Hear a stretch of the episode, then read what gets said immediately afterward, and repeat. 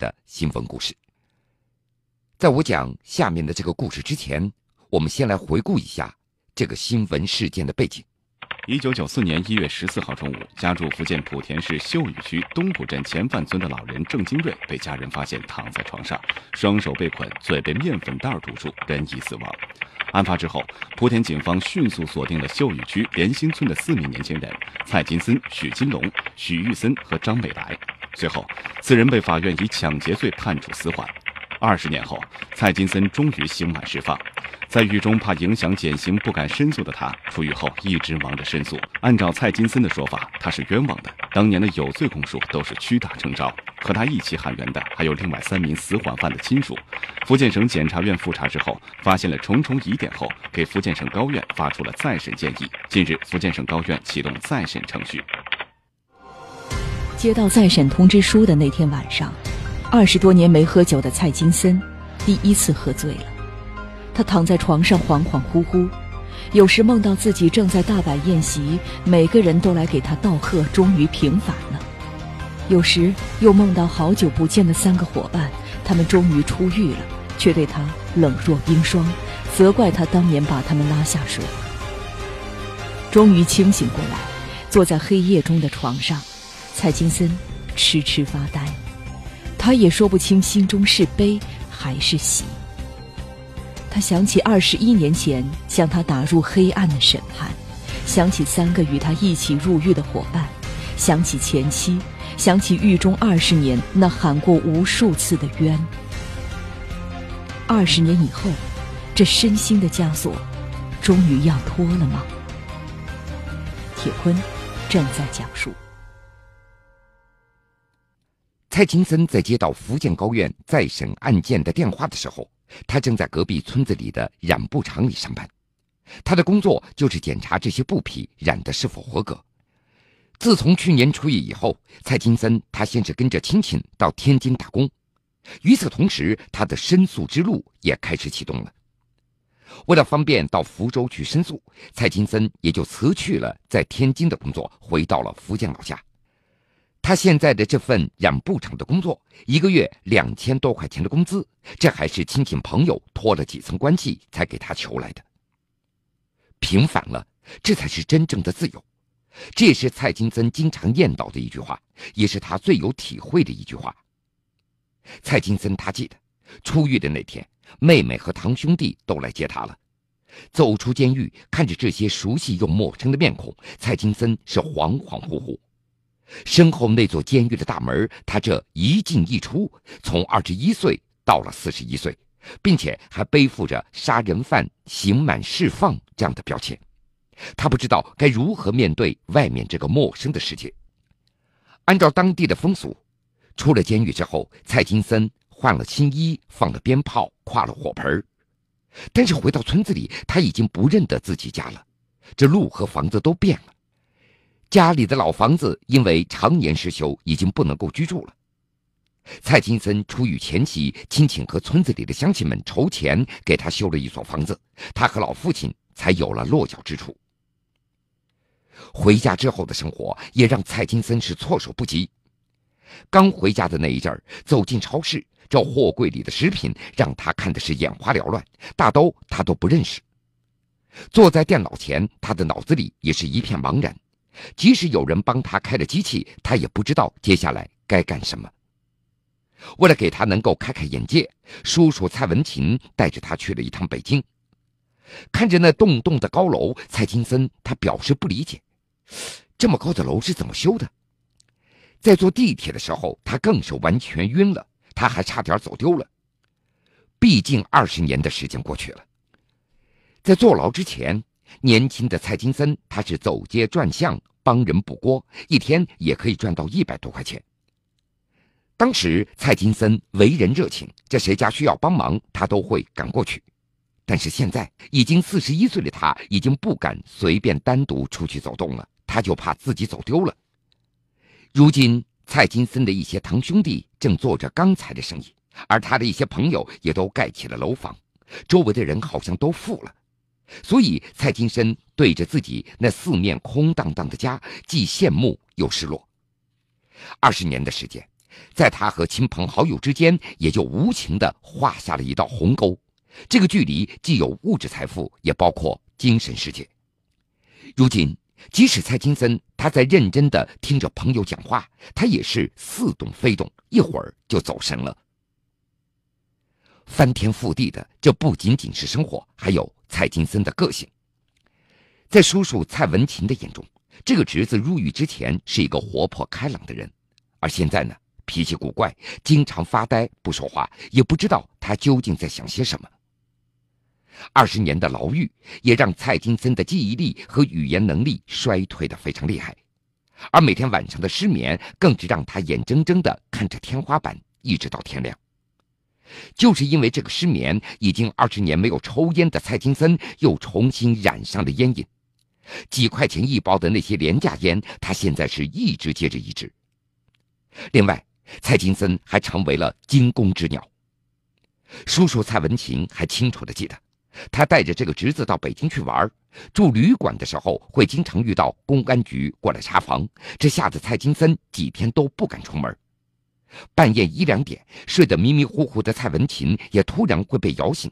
蔡金森在黑暗当中是一脸的惊恐，说有人要害他。还有一次，蔡金森在梦中大声喊道：“不要杀我，不要打我。”二十年的生活断层，蔡金森的心智和社会经验都让叔叔蔡文琴是忧心忡忡，感觉这个侄子就像一个八九岁的孩子。平时沉默寡言的蔡金森也有唠叨的时候。他说的最多的就是当年被刑讯逼供的过程，在他的叙述当中，自己在莆田刑警队被轮班的民警一直在打，不让吃饭和睡觉，有的时候一天就给他吃一碗稀饭。这终于熬不住的蔡金森也就开始胡乱供述了。他先说是和父亲、妹妹一起做的案，但是公安人员说不可能是你们家里人。没办法，蔡金森他只好又供出了同村的徐玉森、许金龙、张美兰这三个人。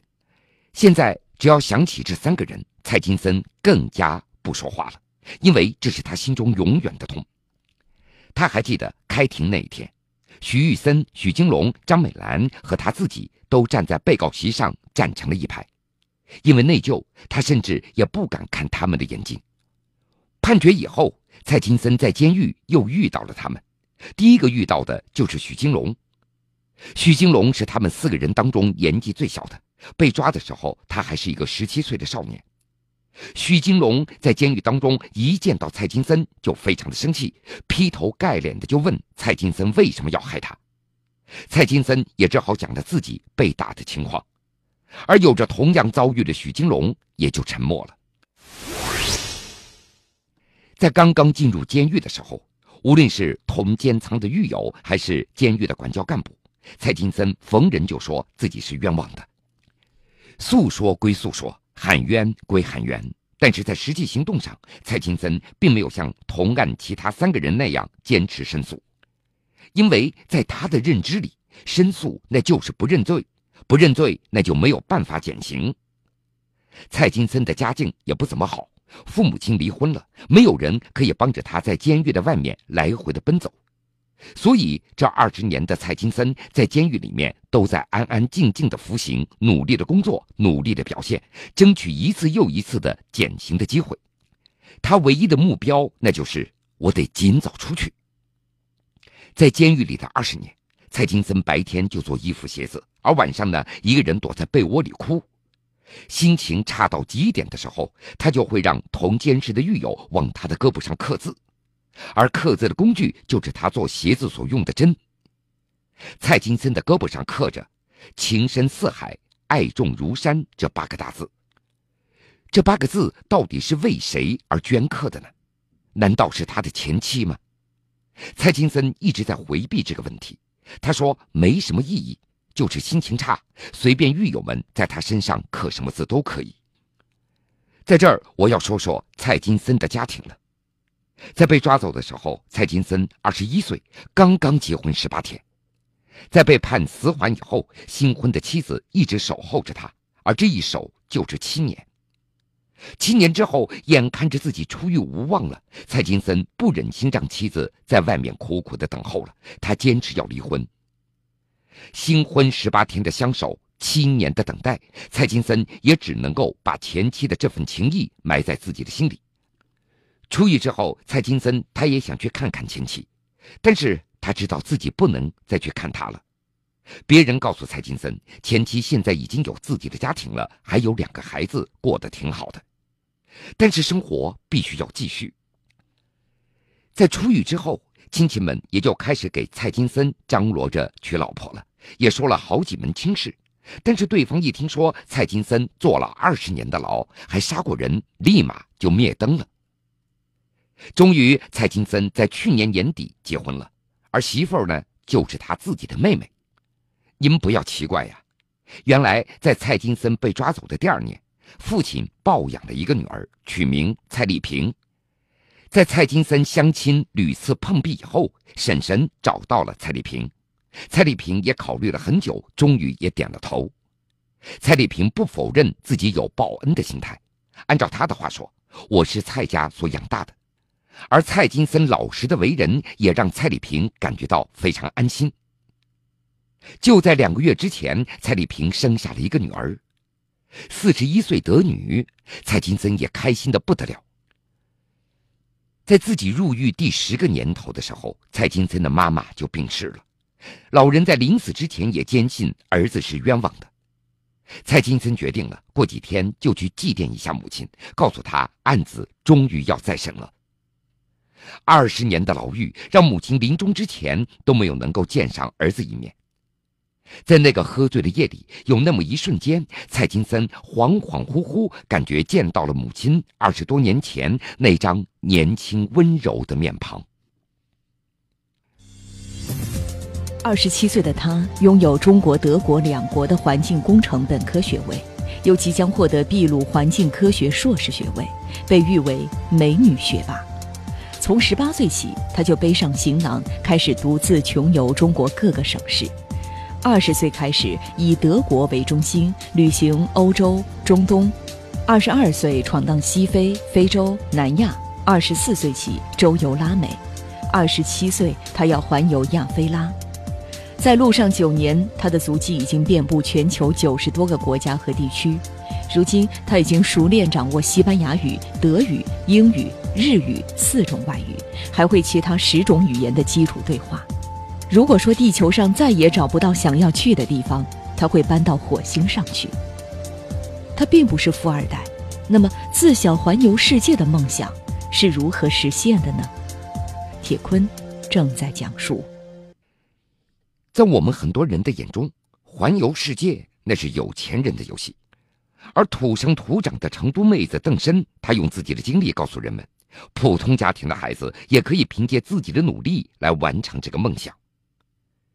作为一个普通的八零后，已经二十七岁的邓申，他出生在成都一个平凡的知识分子的家庭。母亲在九十年代就下岗了，也没有了收入，一家人就靠父亲当学生辅导员的工资在维持生计。这样的一分钱掰成两半花的情况，一直持续到邓申上高中之前，母亲才算找到了一份教师的工作，家境也才逐渐的好转起来。那么，邓申怎么会有一个环球世界的梦想呢？原来，在上初中的时候，邓申的同桌有一个在德国外企工作的父亲。这位同桌在十二岁就去了欧洲七八个国家了。每次旅行回来，同桌就会和邓申分享他旅行当中的一些见闻趣事。听完之后，邓申是既着迷又羡慕，所以年少的邓申也就从那个时候埋下了期待环游世界的梦想。高考之前，邓申她是一个努力读书的乖乖女，最终成绩优异的她考入了四川大学的建筑学。高考作为人生的转折点，邓申的学霸生涯也结束了，开始了他的旅霸生涯。十八岁那年，他有了自己的第一台照相机，开始了自己的旅游梦想。环游世界的旅行当然要从国内开始了，第一站是云南。邓申利用高考之后的暑假，用了大半个月的时间独自旅行，从此他是一发不可收拾。在大学期间，邓申背着包走遍了中国各地，游览了大好河山。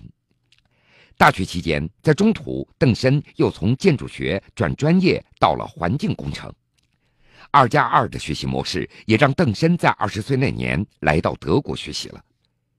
长居海外，邓申以德国为据点，先后旅居欧洲、中东、南美，而后又在间隔年来旅行，闯荡了西非、非洲、南亚。什么叫做间隔年呢？指的是西方国家的青年在升学或者是毕业之后工作之前，要做一次长期的旅行，让学生在步入社会之前体验与自己生活的社会环境不同的生活方式。二十四岁的时候，邓申在秘鲁学习环境科学的硕士课程，以秘鲁为大本营，又周游了拉丁美洲。二十七岁，硕士毕业。邓申又间隔年，正在进行历时十五个月游遍世界亚非拉三十个国家和地区。从本科毕业开始，邓申他就从来没有向父母要过一分钱。那么，这游历的钱到底都从哪来呢？原来，在每次出发之前，邓申都会集中时间努力工作，挣到几千美金，然后他会去想去的地方。在钱用光之前，他会继续打工来存钱，从来不透支。为了省钱，邓申选择和女伴一起搭便车坐沙发客。什么叫沙发客？顾名思义，那就是睡别人的沙发。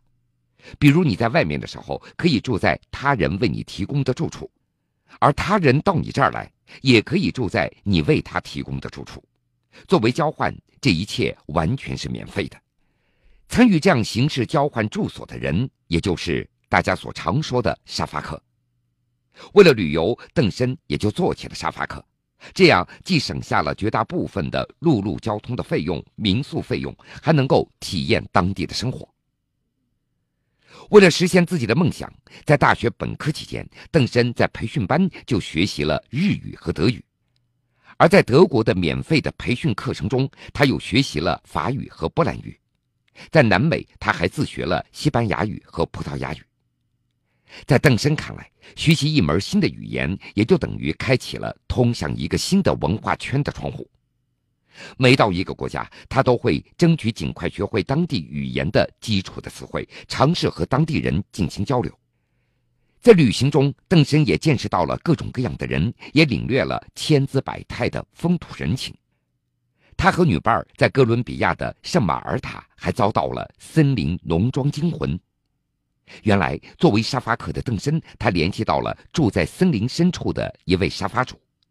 当时，他和女伴到达森林的时候已经天黑了，他只能够跟着沙发主在没有光的森林里往深处走，这背后还有野狗的叫唤声。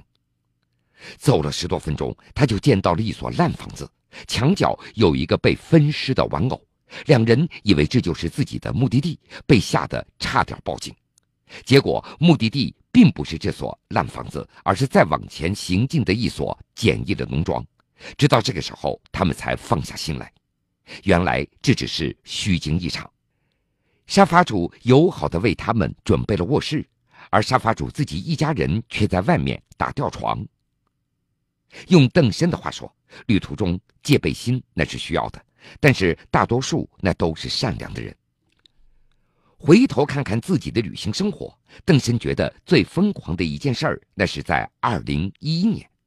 当时他从非洲大陆的赤道线开始，全程搭便车从肯尼亚出发，穿越了坦桑尼亚、赞比亚、莫桑比克，最后到达南非，全程是八千多公里。他搭了六十二辆车，耗时两个月。作为背包客上路已经有九年了，邓申的心路历程也经历了热血沸腾、说走就走、省钱穷游、精打细算、厌倦奔走、随遇而安、深入当地、洞察社会等这些不同阶段的变迁。九年的环球旅行，邓申他前前后后大概花了有三十万元人民币，搭顺便车和坐沙发客也为他节省了很多钱。旅游的费用，那都是邓申自己所挣到的钱。他做过餐厅服务员、导游、翻译，卖过秘鲁的马咖，写游记公稿。到一个地方没钱了，他会继续打工来存钱。旅费那是自己赚自己花，从来不会透支。而且，由于从小家境不怎么好，邓申也非常节约，因此多年来他的存款从来没有超过一万美金的，也不至于落到无钱可用的地步。邓申也为自己的人生定了两个目标：第一，为环境保护和文化交流的公益事业而奋斗；第二，作为世界公民去体验大千世界的百态人生。的确也是这样，在中东约旦住的几个月当中，邓申参与了死海和西亚湿地的保护工作；而在秘鲁生活期间，他作为海洋动物志愿者照顾受伤的小海狮。他还曾经几次到安第斯高原访问在矿业开采当中失去土地的印第安的原住民，协助他们与矿业公司进行更好的沟通，保障他们的权益。在好朋友的眼中。邓申旅行经历丰富，语言能力超强，擅长和各国人沟通交流，热爱大自然，是一个摄影爱好者，也非常喜欢写文章。他像是有某种魔力一样，他能够迅速的融入人群，并且会让人很快的就喜欢上他。如今硕士已经毕业了，邓真希望完成自己的亚非拉三十国游，从秘鲁出发，沿路经过哥伦比亚、巴拿马、墨西哥。美国加州、中国台湾、泰国、印度、阿联酋、埃及等等，最终返回到秘鲁。这趟旅行的费用大致需要两万美金，而他自己的存款却少了一个零。为了完成这个梦想，邓申在网上发起了众筹，又获得了两家公司的赞助。如今，他已经筹集到了将近九万元人民币的费用了。邓申，他也希望有热爱旅行的女伴儿能够加入他的旅程，和他一起领略世界的精彩。邓申的旅程当中，百分之九十那都是和另外一个姑娘搭伙的。为了安全，他很少一个人。比如搭车，如果有女性在副驾驶上，邓申就会感觉到安全很多。还有找沙发客，如果这是一家三口或者四口人，他会感觉更为安全。在旅程当中，邓申穿着也非常朴素，也不会特别的招摇。他不会买名牌服装或者是皮包，他没有化过妆或者是刻意的打扮自己，晚上也会尽量的不出门。对于邓生来说，走过了那么多的路，看过那么多异域的云和月，那些年的青春就流浪在路上。他喜欢这种流浪的状态，虽然也曾经迷惘彷徨。但是从来没有失去过方向。